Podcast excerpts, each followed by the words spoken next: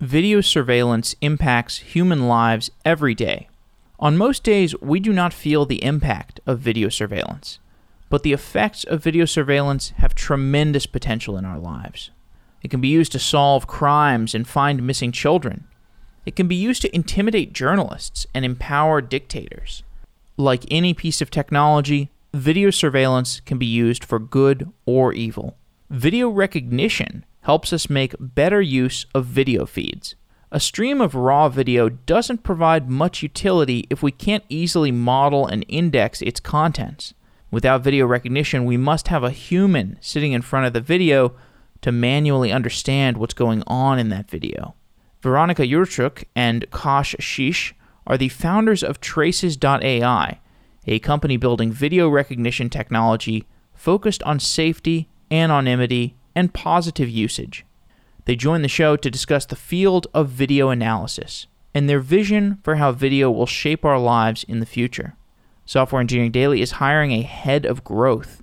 If you like Software Engineering Daily and consider yourself competent in sales, marketing, and strategy, send me an email, jeff at softwareengineeringdaily.com.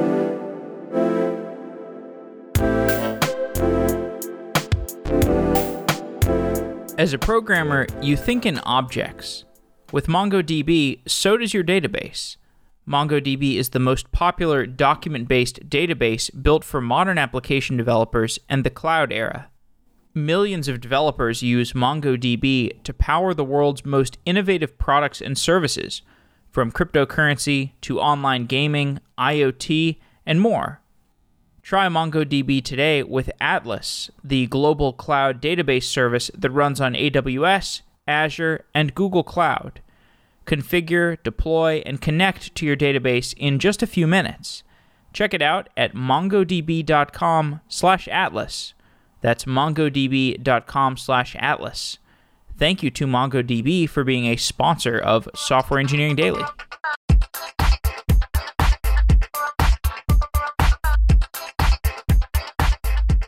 Kash and Veronica, welcome to Software Engineering Daily. Thanks for having us. Hey. I know that video recognition is affecting my life. I'm not sure how. Can you give me some applications that are out there in the wild that are impacting us on a day to day basis that are doing video recognition? Well, so you're absolutely right. It, it is like affecting your day-to-day life, and you although you might not see all the cameras, they definitely see you. Whatever you are entering an Apple store or you're just you know commuting with the SFMTA, you are faced by many cameras every day, and they analyze everything part of like starting from your movement, where you go, what you do, ending up with emotions. So some shops they already implemented emotion analysis, and they know what emotions you had when you entered the shop and what emotions you had when you left the shop. So this industry is is exploding and we will see more and more applications for this technology and for video in our life in upcoming 10 years that's for sure. Are there any controversial video recognition applications oh yeah absolutely. Absolutely. So when we're talking about countries like China, probably audience is well aware about their system of uh, social ranking of people based on their behavior, starting off starting with I know, jaywalking, ending up with smoking uh, in the prohibited areas. So definitely there are some goodies that we are getting from the system, and but definitely there is also this line of your privacy and your security and your freedom, if you will. So it's definitely better here in the US, but many countries they are exploiting the systems to their benefits and especially like political benefits. Although arguably it's better and worse here, right? Because there is such taboo around the use of video recognition. When people talk about video recognition, almost reflexively, I hear discussions about the negative outcomes first. It's almost like 1984 has done as much harm as good. I, I can't agree more. So 1985 uh, or 84 is uh, one of my favorite novels here. There were definitely some goodies and, and, and bad parts. Speaking about the bad parts is in a worsened world, worsened world is kind of losing the race for AI because of many privacy concern. This is like a technical loss because China is the Western world's losing. Okay, uh, yeah. yeah, because China is advancing really fast because they don't have so many privacy concerns and they are happily sharing information with private and government-owned companies. At the same time, at this point, it's really hard to say whether it's for good or for worse. But we're really happy that we are here in the Western world where there is a right balance between people's privacy and what technology companies are allowed to do with with the data of people. And we know that like many companies they try to cross this line. So we are all for the safeguards that we have right now. Although it may cost us some technical challenges that we're actually overcoming. But we don't even have safeguards today, right? Like uh, well, in terms of uh, San Francisco, where facial recognition was banned for governmental use, we do have it, and there are uh, there were also two other cities that actually did that. So we definitely see right efforts of controlling some technologies that might be harmful uh, for society. What we also have to acknowledge that although those safeguards or those efforts to control are here to protect us, we also have to have a technology that will protect us from other threats like criminals, terrorist attacks, uh, or even help us to find missing people or children. So when we're talking about this balance, we should definitely find this middle ground where we still are able to find missing children in a theme park or just on the streets. At the same time, we should protect journalists and political activists from from those who are trying to oppress and try to, to limit their right to speak about these topics that they want to speak. Help me understand the state of the art in video recognition. What is possible and what is impossible? Yeah, so currently there are a lot of application of facial recognition and like each and everyone claims that they can get 99% of accuracy, but in fact this accuracy is measured on the specifically prepared data set where your face is like very has very good lighting condition, it is very close to camera and so on and so forth, but it is nowhere near to the a real life application where people like where the cameras cannot see the faces. So there are a lot of applications a part of the facial recognition that AI can do. So artificial intelligence can recognize what type of movement and uh, what caused this movement. Is it like a bird or it is a person that is coming? And it can do a lot of classifications, detection. It can analyze what are you doing. Are you riding a bike or you are, let's say, swimming or like you are running? But the, the accuracy level here is lower because video analysis it is much more complicated in comparison with simple image analysis, and AI is not as good as we can imagine in our world, like in our imagination. So the per person identification though, where's that at?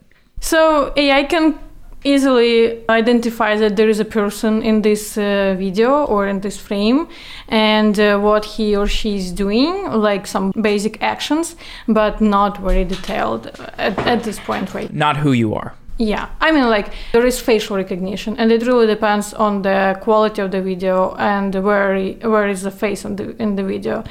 It is perfectly working with our iPhones or our devices where we use facial recognition very like where we use facial recognition and our face is very close to the camera, and the camera the camera quality is very good, and it is usually highlighted. So in iPhones, facial recognition works very good because the camera quality is good and our face is close to the camera. But I think about the real application in CCTV, let's say, where a face is simply usually not visible and the camera quality of CCTV cameras is very low. Camera. Yeah, it, it, like the camera cannot classify is it you or is this your friend. Uh, yeah, it's also a question of replacement of the camera. So before starting this company, I went to China uh, just to check how they place cameras, and I can assure you, Everywhere. Uh, yes, uh, everywhere is the first answer, but the actual the angle of placement and the way of placement of the camera is really smart there. So over here, we're kind of protected. I mean, like speaking about San Francisco or, or New York City, uh, cameras are not placed with facial recognition in mind, which means that most of the cameras are, are although they are technically capable of reading our facial data and using that facial data for tracking us, they are actually useless because for most scenarios, angles will be not good enough for reliably tracking and picking, picking all the data points that are needed for reliable identification. So, yeah, there are many reasons why facial recognition doesn't work in security applications. If this for uh, like first of all like camera placement was wrong about the angles because like people were not thinking that those cameras will be used for facial recognition second is what veronica mentioned camera quality is still not as good as we might expect uh, to get here. And second uh, or third is actually human behavior. We as humans were not staring into the cameras.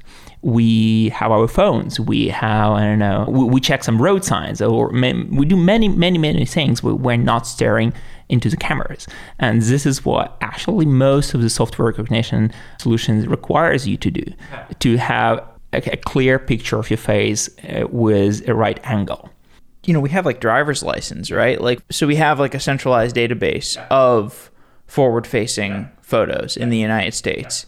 Is that good enough for? Yeah. So in terms of license plate recognition system with built-in face recognition system is good enough. Why? Because camera has specific angle.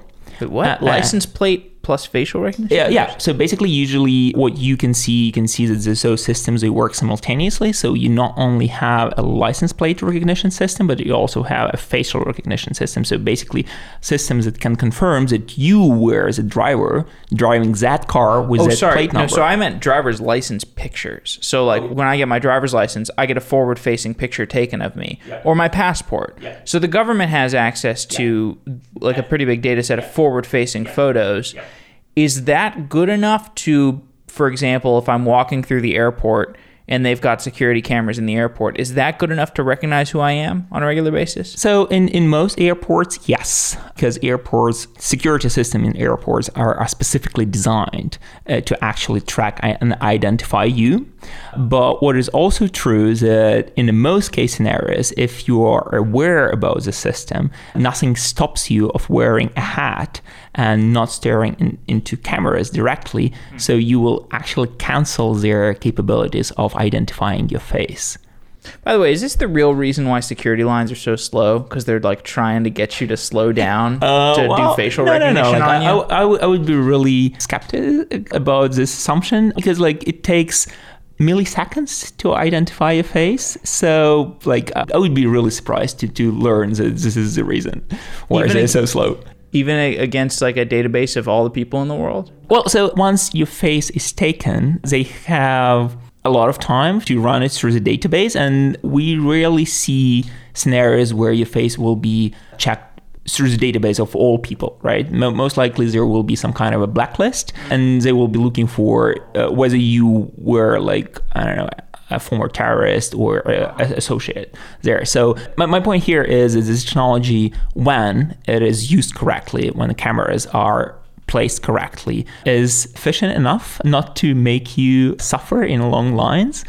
What is also true is that there are just few places in the US that these systems uh, are implemented correctly, and like airports are one of those. When we're talking about like New York MTA or SF MTA, uh, I would be really surprised to see good results there, just because of the way how they place the camera, what cameras they, they used, and how people behave in, in transport. What about gait recognition, the the walking signature of individual humans? Is that any any better further along? Well, it- well, it's definitely not better from a privacy perspective because uh, those aspects they are unique to our body, and there are just few people who can mimic different types of, of walks, right? At the same time, from a technology perspective, it is really hard to get really good results there at a huge scale. So this technology is quite costly. And when we're talking about like security in some, I don't know, enterprise facility, then yes, it may work if the facility will be designed specifically to use this technology. But when we're talking about like a city scale security, most likely it won't work. And we have never seen any company actually succeeding in uh, this enterprise or huge scale of deployment of those systems. China, obviously, they are doing a great job in researching this field and they have many many teams and many companies that are working in this field but we are eh, from a privacy perspective and from a security perspective we're really far far away from actually mass deployment and mass use of those technologies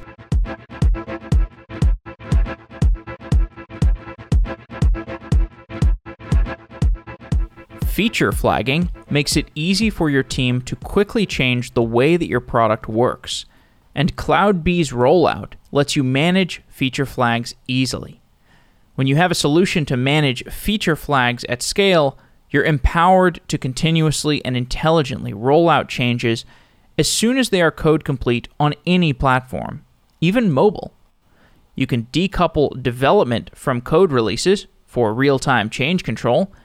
You can roll back only the changes that you don't want, or keep them around you can toggle features, you can use multivariate flags for A B testing, and you can remove misbehaving features with a kill switch.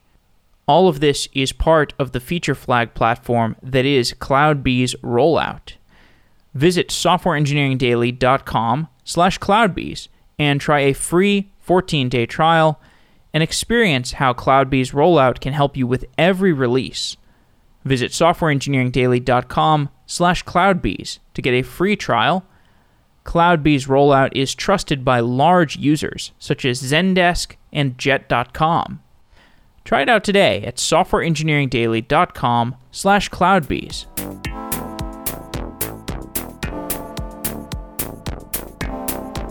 So it sounds like the issue is not the algorithms. If there's a technical issue, it's more that literally the cameras are just not positioned in the right way to capture enough data. Well, yes, technically, if we have camera placed correctly, then this problem will be solved. But the reasons why camera are not placed the way how they would be most efficient is also because it will be a really awkward way of placing cameras. So basically, the camera should be placed on a height of an average person.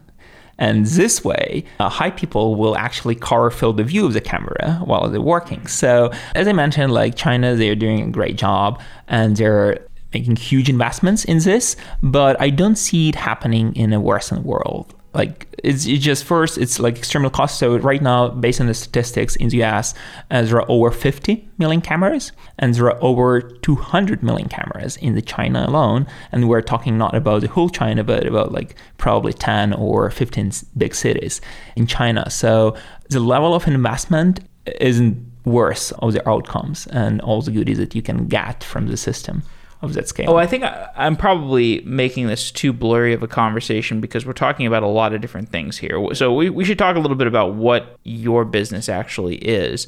So Traces is a company that makes video recognition tools. How would you explain what your company does? Yeah, so basically Traces provides an API that enables any developer or company develop a technology that will use video as a feed or of information and will help you to find and identify people in those videos without using facial recognition.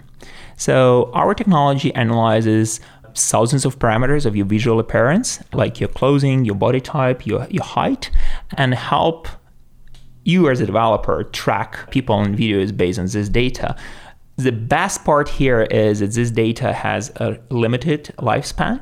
So whenever you as a person will change or a journalist will change your outfit dramatically, the system accuracy will drop dramatically, which is a perfect scenario for let's say there is a parade or pride or whatever uh, where you don't want to be tracked after attending that for like months. This is a perfect scenario. At the same time when a person was lost during the pride or during the parade or in, a, in an amusement park uh, this our system could be used to reliably track this person across all the cameras and actually help you, for instance, as a parent, find where your kid was seen for the last time and then hopefully to identify witnesses that can help you to understand whether it was a kidnap or I don't know, your boy is just, you know, spending too much time on near the vending machine. Yeah, so we did a lot of working with data, with anonymized data, and we don't rely on your face or anything that is related to you as a person.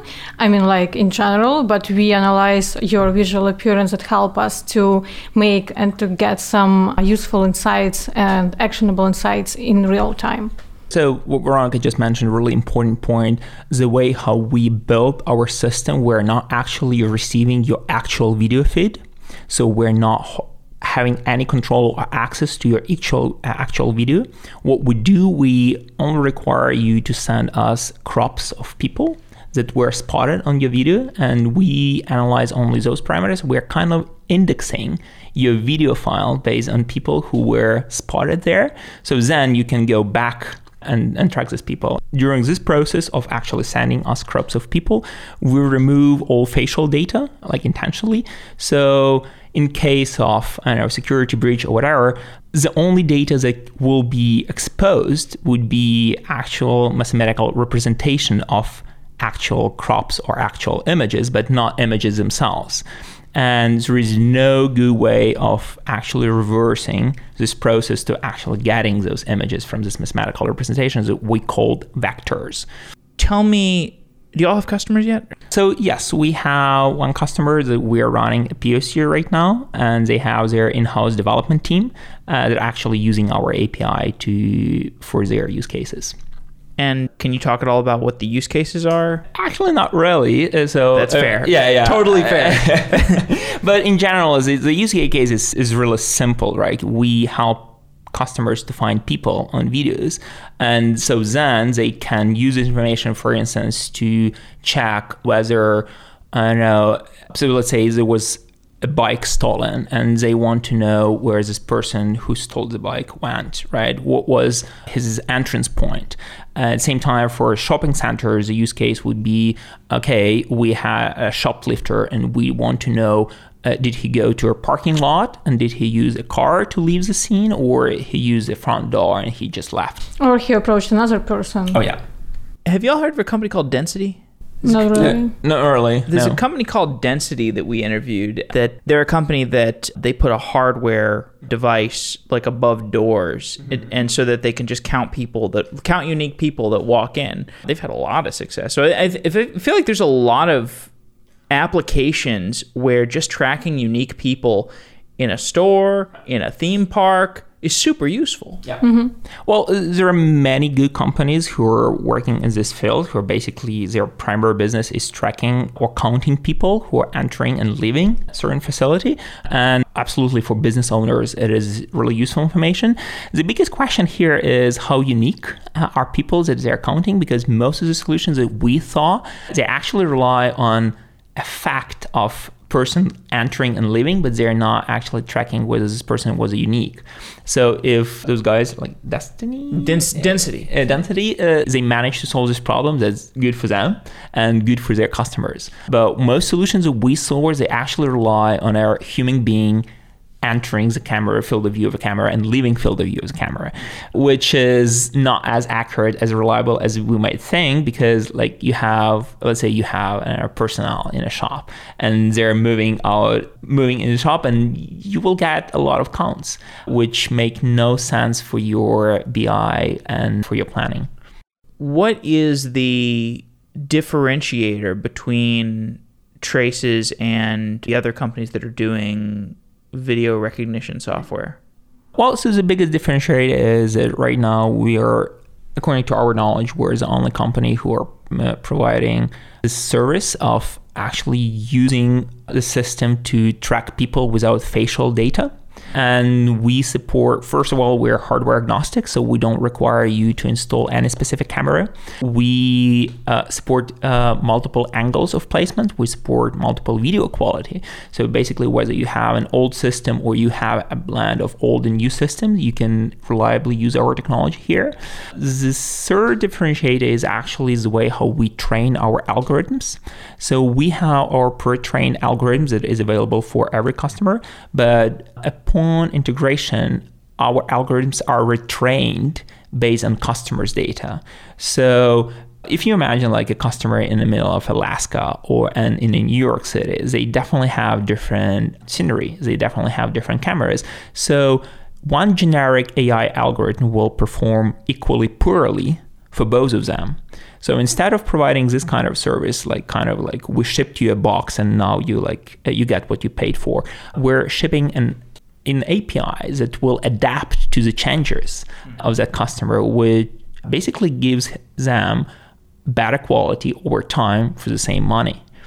And whenever they install new cameras or they replace their cameras without efforts on our end or their end, algorithm will automatically adapt to their new setup, which is a great value to have, especially considering the fact that number of cameras is going to double within the next five years. So many business owners should actually think whether the software that they're using right now will actually perform as good as it is performing right now if they're going to add and install new cameras from different brands, different manufacturers.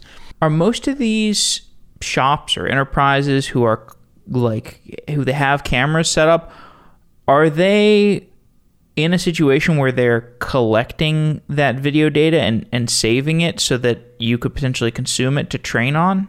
First of all, yes, most businesses they do collect a lot of footage. At the same time, the cost of storing that footage is extremely high. Really? Yes. So right now, the, the storage of video is holding over 30% of total cost of ownership of any security video security system. So it is still damn So- expensive. Wait, what? 30% of total cost of ownership Okay. in a video security system is allocated for video storage. That's why most companies they do not store video for longer than 30 days. And maybe like some companies with a critical infrastructure like nuclear plants and uh, Pentagon, they will have a footage for like they will be stored for years. Uh, but when we're talking about an average security company, a business, they, they don't store video for longer than 30 or like maybe 60 days, but uh, more often like 30 days. And some of them, they do not store video for longer than 15 days because like it, it is so expensive.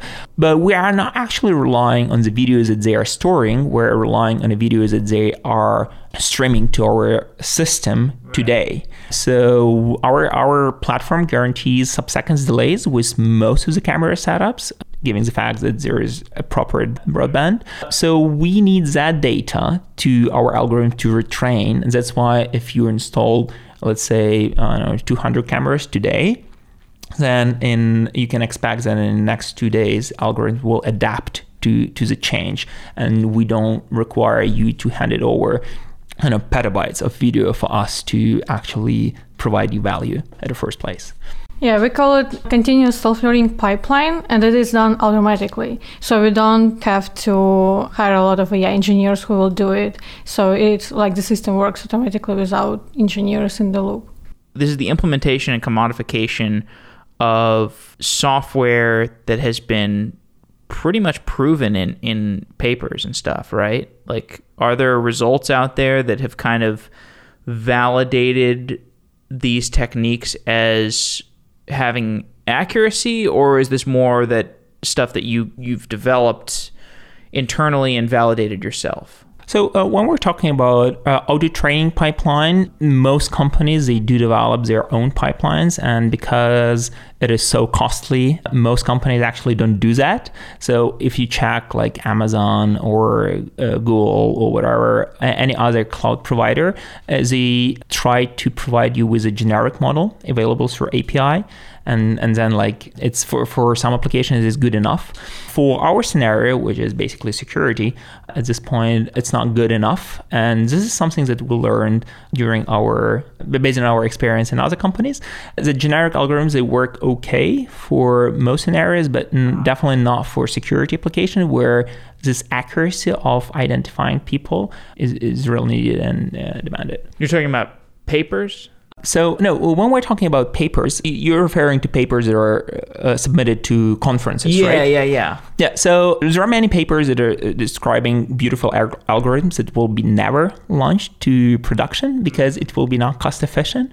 So most of the papers that, on an open source codes that you can find is really good for uh, POC deployments. So when you want to prove some points that something has value. But once it comes to commercialization and using it in production, cost will be a huge uh, decision factor for you. Mm. And uh, if like it may take I don't know three months to develop in some kind of an algorithm, then it may easily take you nine months to make it to run it efficiently to be able to launch it to any big number of cameras or users you have. I know you've like submitted a paper or NeurIPS, I think. Is did you do much academic stuff also? Uh, no. So Veronica is is our representative of, uh, from academic world. so, uh, so, Veronica, would you like to tell about your NeurIPS experience? Uh, yes. So we did the research and we realized that we outperformed state of the art uh, in this problem. Yeah. So we applied for the workshop. They considered our paper as a significant improvement in this area and uh, invited us to present it at NeurIPS at workshop that is collocated associated with this conference, and this is the biggest AI conference in the world. So that was a great experience for us, and like presenting their paper there is pretty much like a high level achievements for any AI researchers. But talking about scientific conference, it is always a question about accuracy, but it is not always a question about the speed. So talking about commercializing the process and the model, we always have to think about the trade-off between accuracy and speed. So after the um, uh, presentation of our paper, we spent a lot of time for making it much quicker in comparison with all the other solutions that guarantee similar accuracy, but in fact they take much lo- longer time to do the action. Uh, yeah, and just to elaborate what what it means a longer time, it means that you will spend, let's say, t- 10 times more money to process same amount of people. So let's say if you have a scenario where you have to go through 1 million unique identities of people, like the cost for that could easily reach more than like 100k US every month. Yes. That's why uh, one thing is your achievement as a researcher and as a creator of an algorithm, but total different story is actually to make it financially affordable. Why don't you start working on human recognition as a research area? So I like this area. I think that this area make some impact in in the world, in society. So I was interested in this topic. I don't know, like for the last three or four years, and yeah, this is what what makes me like. This is what motivates me. And using computer, like there are a lot of application of computer vision, right? But none of them seems to me significantly useful for the society and i think that this is the area that makes some sense. So this is why i'm interested in this sphere. Why? Give me some useful application. The useful application of, of human understanding of uh, human recognition yeah. human or recognition. human understanding that's what you that's i mean like the human recognition. So let's say your kid get lost in the amusement park and you want to find him and you are not interested to find him like tomorrow because it is your your kid. In this application, with our solution, with this like human recognition, you can find your kid in real time scenario. So there are some cameras in the amusement park. You can talk to a security guard or security representative, and they can instantly find your child, and you can be with your child. I think that this is the most important here. So this is at least one of the applications. And talking about the crime prevention and crime investigation, same stance here. We do like we guarantee the great balance between security and data privacy. And uh, with this technology, you can find people based on the general appearance of your clothes and other attributes, and you can do it in real time. So when something happened in some specific street and location in the city, you can find this person and analyze where he or she is going and using other cameras of the city. So yeah, so like the, the, simplest example that we have in mind is this Salisbury case in, in the UK, where two Russian spies were accused of assassination using a nerve agent. So basically, British government spent over 11 million pounds for this investigation, partially also because they had to use manual labor to go through all of the footage on the cameras. The reason why they had to do this because facial recognition software performed really poorly in, in that scenario, again, because of the reasons we already discussed. So we thought back then that probably there should be a better way of finding people. Same actually stands for countries like Japan. Uh, so for those who were in Japan, you definitely recall that they are wearing many many of people there they wear facial masks and they do it for many reasons like maybe they are shy maybe they fell sick and they don't want to spread the disease but facial masks masks is a really big thing there so how do you find people there if even with a proper camera placement, right? Uh, you need a better technology uh, that will help you to identify and track people in these scenarios. And speaking about this social impact, uh, definitely like there are good application of computer vision for industry for industries like i don't know some floss detection and so on but nothing is as impactful for our society as actually finding missing people and fighting crimes and crime investigation so basically, can you imagine that? That in order to do this investigation, they had to ask human laborers to manually review all the video footage to find these people. It is just insane. We can do it with AI with like sub-seconds delay, instantly finding these people and making this world safer. How this is uh I don't know, it's greedy, greedy capitalist in me coming out. How big is that market? Well, so the market for video security is huge already. So right now for so video, so the video security application is is a little bit different than the finding a human application. Yeah. So first of all, like video security in total is over 40 billion today, and it's going to double within the next five years. So roughly like 95 billion in five years. The video security thing, I don't that it's also hardware. So yeah, you're right. So it's hardware, it's software, and AI adoption in this field is something close to 16% now. But what we're going to see is the AI AI adoption in this area, and by AI adoption, we're talking about like facial recognition, smart analytics, technology like ours is going to grow substantially because this is the only way actually to keep pace with number of video feeds and number of video cameras and video footage that will be dumped to servers. So like there are no good reasons to store and pay those crazy money for storing video if you're not actually using them.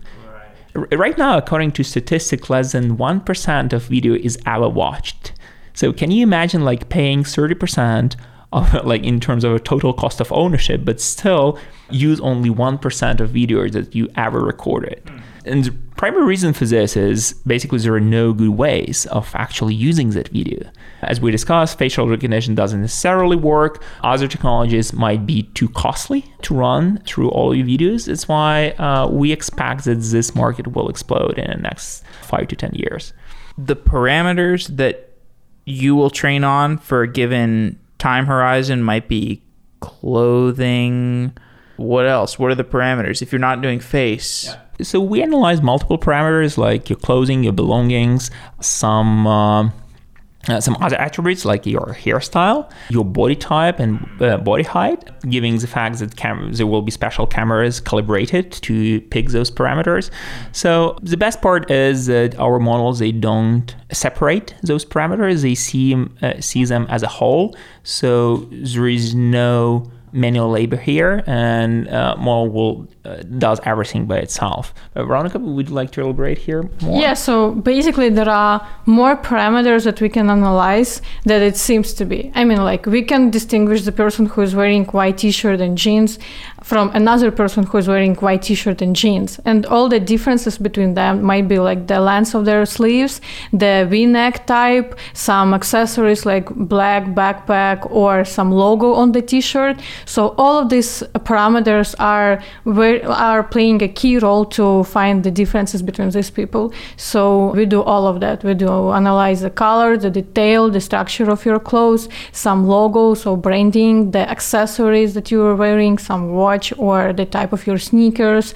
So even some like minor uh, stripe on your T-shirt might play an important role in finding this exact person among millions of other. And since you're an API So you would be selling to the perhaps the video security companies, right? Not like the theme park itself. Yeah, definitely. Like there are just few big theme parks does their security by themselves, and like we probably know their names, right? This is the biggest one. But most of them they do buy services from security companies, and they are our our primary uh, customers at this point, especially those who in-house development team either they're called like integration team or uh, they do their own development for the sake of their business. I suppose I should stop questioning the market because y'all both worked at Ring. So you probably have some context for what people want out of a video security product. Well, like yes and no. Ring was a great experience, but first of all, Ring is a consumer product that is used mainly by con- like consumers. Right now, we're working with uh, business, like with enterprises and uh, with businesses. So it's a bit different world, but definitely a technical experience we got. Ring was was amazing. It was a great time in there. It was a great product. It was a great team to work with and to learn from. So yeah, I appreciate each and every day we spent there, and uh, yeah. What did you learn there? Well, so from a technology perspective, we learned uh, like it will sound old, but uh, what we'll Ring learn, is a video doorbell product for, Yeah, for people who don't know, and then they moved up market into like all kinds of security stuff. Yeah, yeah, absolutely. So, like, we were responsible mainly for an AI initiatives there. So, we learned not all AI initiatives can be commercially successful if you're trying to provide good services for not a lot of money, because AI at, at a huge scale, AI costs a lot. So, that was one of the like key takeaway there that if you want to be successful, you have to be always mindful about how much will this AI feature brings value and how much will it cost. Another aspect was definitely like the technical challenges. One thing is to build a system that works with uh, you know 100 cameras. Total different story is to build a system that works with million of cameras and still reliably identifying and uh, tracking people. I'm not saying that uh, Ring had this technology there, but any kind of systems that will be capable of processing all those simultaneous streams was huge, and that was really a great experience. Yeah, that was a great experience for us. And uh, developing the AI solution that would be accurate and efficient, that was a great experience, especially when you can and when you can imagine that you launch this feature for all of the Rings users, and that this feature will change uh, the behavior of the customers. That that makes you feel much better. When did y'all start thinking about starting a business? Uh, actually, it's a funny story. So right after quitting uh, Ring, actually Amazon that acquired uh, Ring, we decided to have this break, and I went to my Asia trip. So I was, I believe, I was in the middle of Japan when I started questioning their security system because I, I constantly heard announcement in their shops that shoplifting is a criminal offense, but I saw many people wearing facial masks at the same shop. And I asked myself, okay, if shoplifting is a criminal offense, how are they going to spot me, for instance, as a shoplifter if I'm going to have a face mask? Like, definitely with me, it would be much easier because, like, I'm a European. You didn't have a Yoda hat Uh, on. yes, and I, uh, my uh, strange uh, hat. But That's speaking about awesome. yeah, I, I'm loving it. It looks like it's made out of uh, wine cork and it has Yoda on it. yeah, it is. It is. I believe I bought it in, in Spain. Yeah, right. You Yeah. shoplifted it. Yeah. no, no, I paid. So basically, there was a moment when I actually had a call with Veronica, and uh, she was doing uh, her own stuff, and uh, we discussed whether there is a technical way of solving this problem, and appar- apparently we found one. So at that point, we decided we should start our company. And then I, would say like this hard work started because we done our initial calculation, calculations and we quickly realized why no one ever tried to build a system like this because like the costs were astronomical. So then after almost like four years uh, or four months of optimization, we finally got a clue how, how we can actually launch it with an affordable price. So you know everybody wants it. Or you know some people want it. Yeah, absolutely. And you got the price down. Yeah.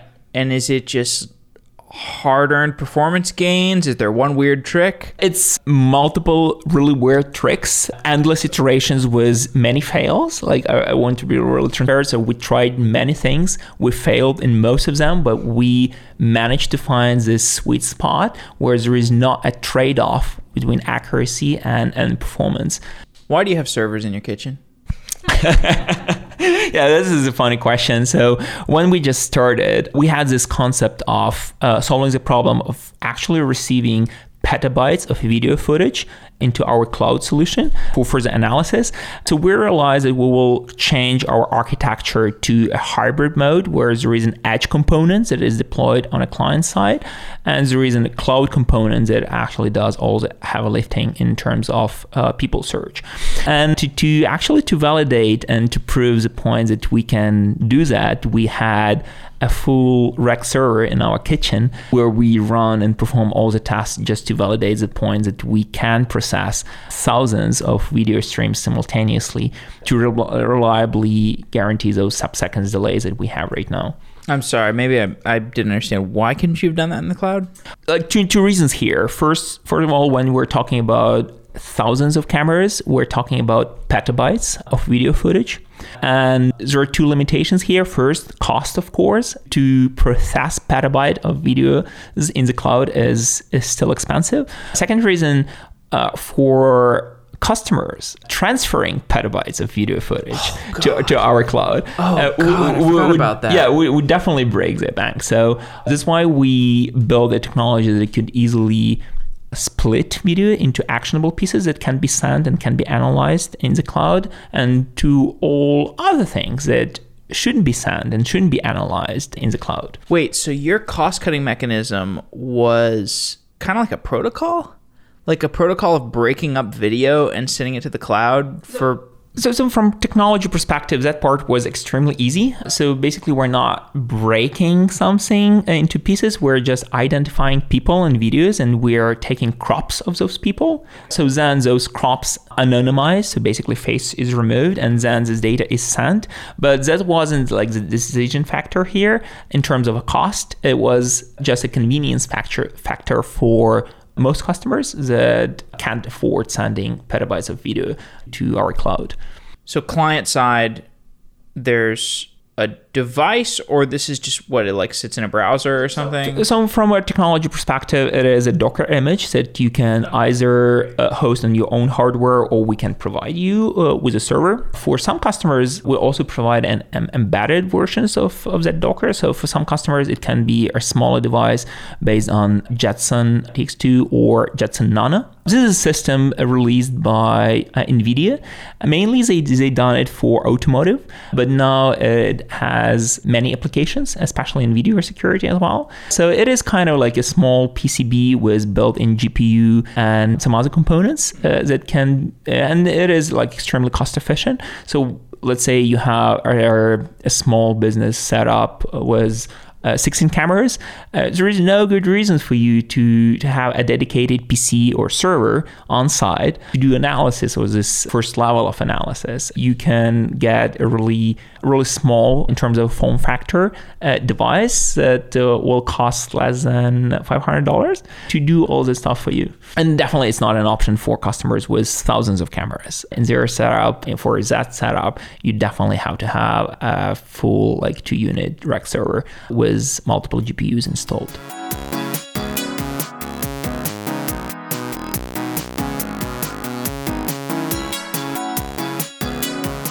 When I'm building a new product, G2I is the company that I call on to help me find a developer who can build the first version of my product.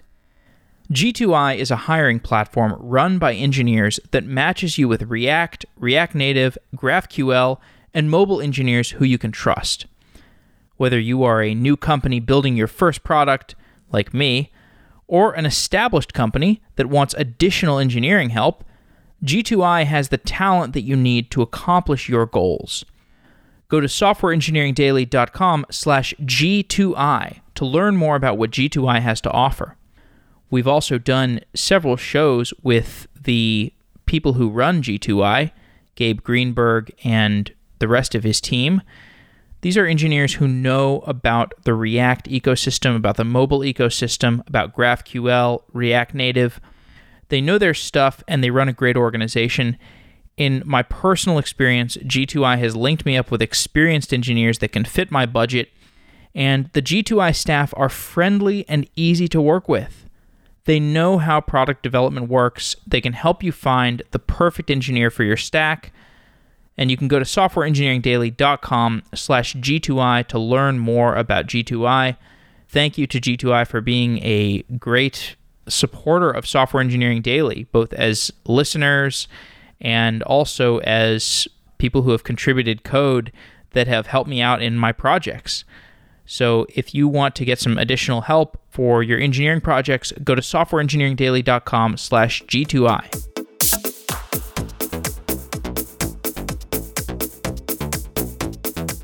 Switching back to the business point of view, are you worried at all about getting disintermediated by this kind of solution? Like, there's so many moving parts, right, in the supply chain, right? It's a, it's a small number of, of uh, security companies, and they have hardware systems, they have software systems. Are you worried about slotting, trying to slot an API into that supply chain? I mean, like in terms of getting dis- disintermediated long term? Well, actually, not really, because many reasons here. One of them is like there is no good alternative. You either have all this footage sitting on your servers and eating your money, or you can actually benefit from this data by having finally having a meaningful way of going through the footage and finally like looking for missing people again, criminals, whatever you're looking here, or even building a smart analytics based on like uh, so let's say we have we'll have this shopping center scenario. You, you want to know how many visitors, unique visitors you had, and how many of those were actually employees of the shopping center. Because you don't want to count them as, a, as visitors, right? You don't want to, to count a security guard as a visitor if his only job is actually, actually to be in the shopping center for the whole day, right? So, not a big problem here. In terms of other offerings and our idea of actually providing API, it comes from our vision of, uh, of our mission. We want to help companies and businesses to become more secure. And from a business perspective, the other alternative was to build our own hardware, build our own brand, uh, like companies like, I don't know, Verkada or Cisco Meraki. They are providing their cameras, they're providing their cloud platform, and so on and so forth. So from a business perspective, this is one way problem with this way is that it isn't aligned with our vision of a secure world uh, because we don't see that one hardware manufacturer will ever succeed in securing our cities or securing our neighborhoods. Most likely, it is a work that requires cooperations between multiple companies. So, what we're doing, we're providing an, a solutions that can combine cameras from multiple manufacturers to help I don't know, security officers, neighborhoods, businesses to finally have a way of working with all the videos that they have. Cool. So let's walk through in a little more detail what happens. So let's say there's a you know security installation at, at a theme park and they're recording video and that is at some point making its way through your API. Can you walk me through the steps that it takes, you know, from the recording point to getting through your system? Yeah. Really quickly, I will add uh, to the scenarios as you just described. We have a quite sophisticated theme park. They have their infrastructure actually already in the cloud. So they can deploy our edge component, which is basically a Docker with some built in AI features that will be responsible for sending only actionable pieces from their video to our cloud. Our cloud will index all this data and make it searchable. So then, whenever customer is willing to find person, let's take the same example of a lost kid, they will send us a query uh, which will contain either a footage or like an, an, image of this lost person, or if this person was spotted on one of the cameras, just an uh, uh, ID uh, that this crop had when it was sent to our system. And uh, then in a matter of seconds, we will just return all the occurrences of this person in front of all, uh, on all of the cameras that they have in their possession. So this, this process is fairly simple. For some places, uh, there or for customers that are not cloud enabled and they have their local NVRs, DVRs, they have their VMS system, so basically video management system installed. Then the integration process will be a bit different. They will have to upgrade their video management system to a version that is integrated with our solution. And not to give you name but the market of those video management system is fairly narrow. There are no more than five big players here. So most of our customers that we talk to they have one of those systems already installed. And for them it's just a simple upgrade to a version that supports integration with our solution. How do you benchmark the accuracy of your system so most fair example of a benchmarking would be uh, just to have an, some kind of an open data set that everyone uses and just to score to, to see uh, I don't mean versus other systems. I mean like more like how do you know your system works as you think it does or reliably enough? Well, the best example here would be actually the actual integration with the customer or running a quick proof of concept deployment for a limited number of cameras that customer can actually verify by hand. So let's say I have a footage from 100 cameras, the footage from uh, let's say three or five days. Uh, then they feed this data to our system. Our system returns results, and then they can manually verify that the results are accurate. So from a customer's perspective, this is probably the easiest way for them to make sure that it works as we claim. And it's our job is actually to deliver on the promise. So internally we have uh, many cameras from multiple manufacturers, and we're constantly testing. Uh, in your office, you mean? Yeah, uh, in our office. So we have right now we have more than 100 cameras installed in our office, and yeah, it, it, it looks sick. yeah, yeah, that's, that's what we do because each and every version of our algorithms that we release and we try to release new versions like every two weeks should be also tested whether there was not a trade-off in terms of accuracy and uh, what we actually achieved with do you take all those cameras out and like uh, you know do weird like film some scenes and kind of test it and uh, yes different environments different lighting and stuff. Uh, yeah some cameras they are battery enabled so basically we can easily take them wherever we want and we do that. Uh, most cameras are actually stationary uh, so you know we don't do that and most of the tasks are basically us and our friends uh, doing really weird stuff in, in front of those cameras. Have you found any like really painful shortcomings of the model as it currently stands, or does it feel like it's it's where you need, where it needs to be? Well, according to Veronica's assumption, we still can do better in terms of optimization. But it's like, you know, this trade off of uh, 2080 with uh, 20% of effort. We already got 80% of result. What is left is to invest more time and uh, to, to, to push the accuracy and performance of the model to, to its limits. Sounds pretty cool. As we begin to draw to a close, the world that we're going to live in in five to 10 years, how do you think the Western world and the Eastern world are going to evolve, respectively, with, with the uh, domain of video surveillance? Well, I hope uh, that Eastern world will adopt some of the techniques and some of their like mindset, if you will, of a Western world. So we already see some positive signals from even from China.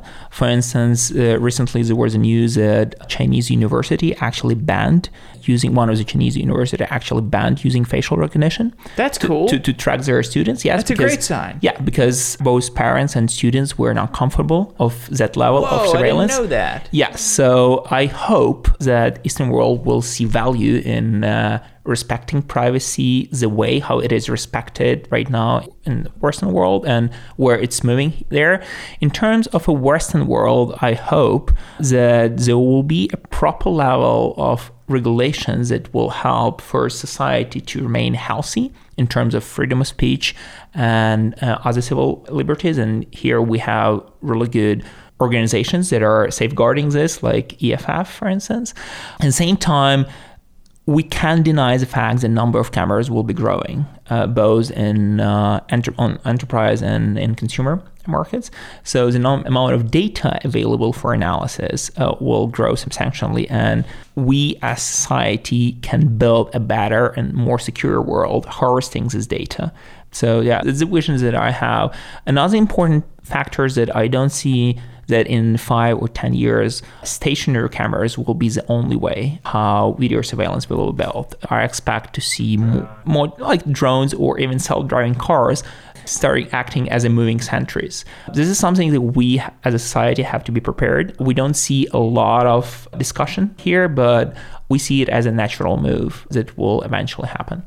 Gosh, and that'll happen even before those cars are really self-driving, right? Yeah. We're going to get the human in the loop yeah. widely deployed with this car that has a big rotating camera on it. And we're going to see these everywhere. And we're going to be like, ah, I wonder when the self driving car is going to start working. I wonder when they're going to take the human out of the loop. And the human will be in the loop for a long time, but much more rapidly, we will be entering a world of omnipresent yeah, videos. Absolutely, absolutely. And again, it's up to us as a society to understand how we're going to use it to our benefit. Wow, that's a good world for you. Yeah. Well, absolutely. It's a great world for us, but it's monetarily. Uh, yeah, absolutely, absolutely. But Veronica and I, we both decided that our company will definitely will be a force for good.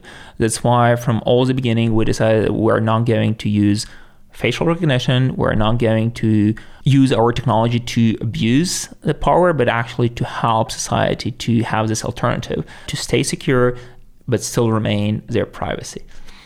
I wonder when it's going to become a tricky. There will come a day if you guys keep working on this, there will come a day when you're you will have to make a tricky decision. Like the whole cl- you remember the Cloudflare yeah, yeah, decision. Yeah, like I know where you're going. What do you think they should have done there? The Cloudflare Daily Stormer thing. Well, for me, it's really hard to say what they should have done, but actually, there is another good example from the industry. So, a company called Axon, they're one of the biggest suppliers of body cameras for police officers.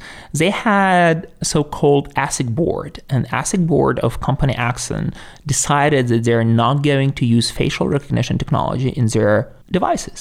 And it was their deliberate choice not to provide police with body cameras that will be facial recognition enabled. Bravo right? to them for yes. taking a stand. Yeah. So I see that any company that is dealing with personal data or something that can be considered as a personal data and uh, video is a, a, great source of that data should adopt this technology uh, this this technique of having this ethics board of well-respected people who are not controlled who are not paid by the company itself and they have a reliable mechanism of saying like hey people like this is not a proper thing to do. We shouldn't provide this service or we shouldn't use this technology for these purposes. And uh, this is definitely what we're looking into in, in, terms of future, like five years or 10 years from now.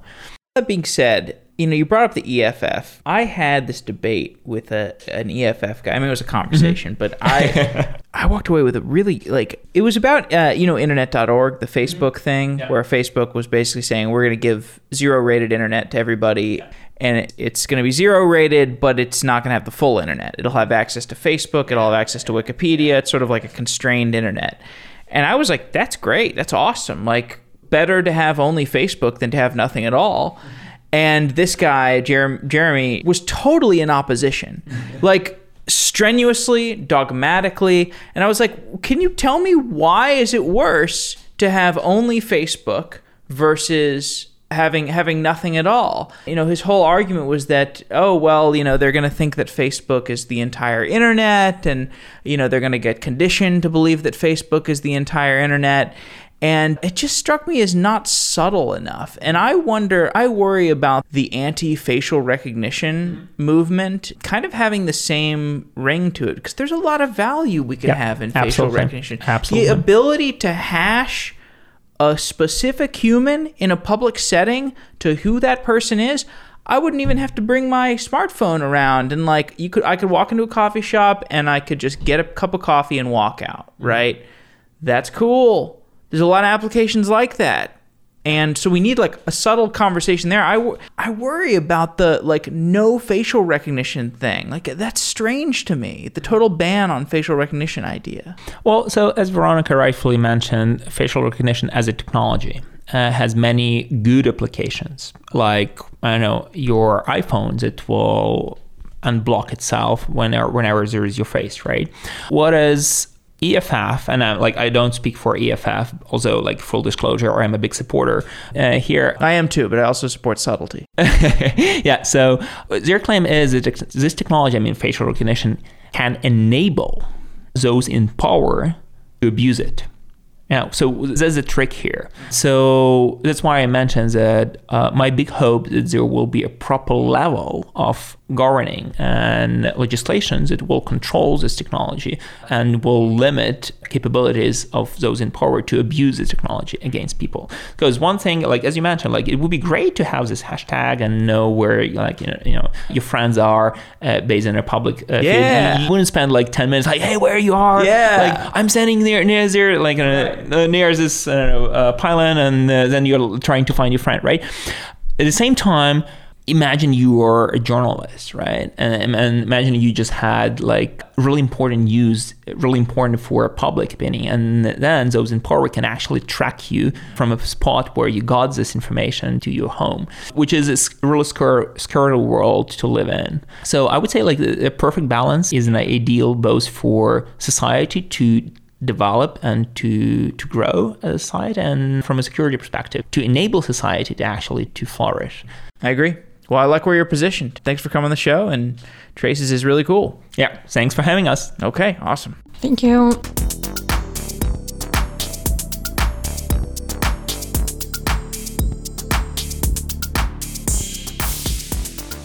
If you want to extract value from your data, it can be difficult, especially for non technical, non analyst users.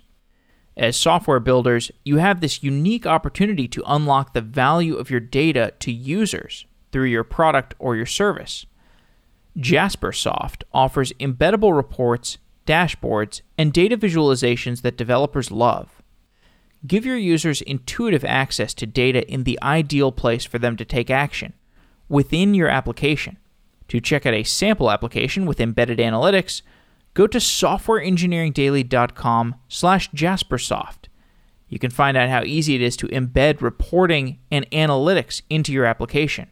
Jaspersoft is great for admin dashboards or for helping your customers make data driven decisions within your product because it's not just your company that wants analytics, it's also your customers. In an upcoming episode of Software Engineering Daily, we will talk to Tibco about visualizing data inside apps based on modern front end libraries like React, Angular, and Vue.js. In the meantime, check out Jaspersoft for yourself at softwareengineeringdaily.com slash jaspersoft. Thanks to Tibco for being a sponsor of Software Engineering Daily.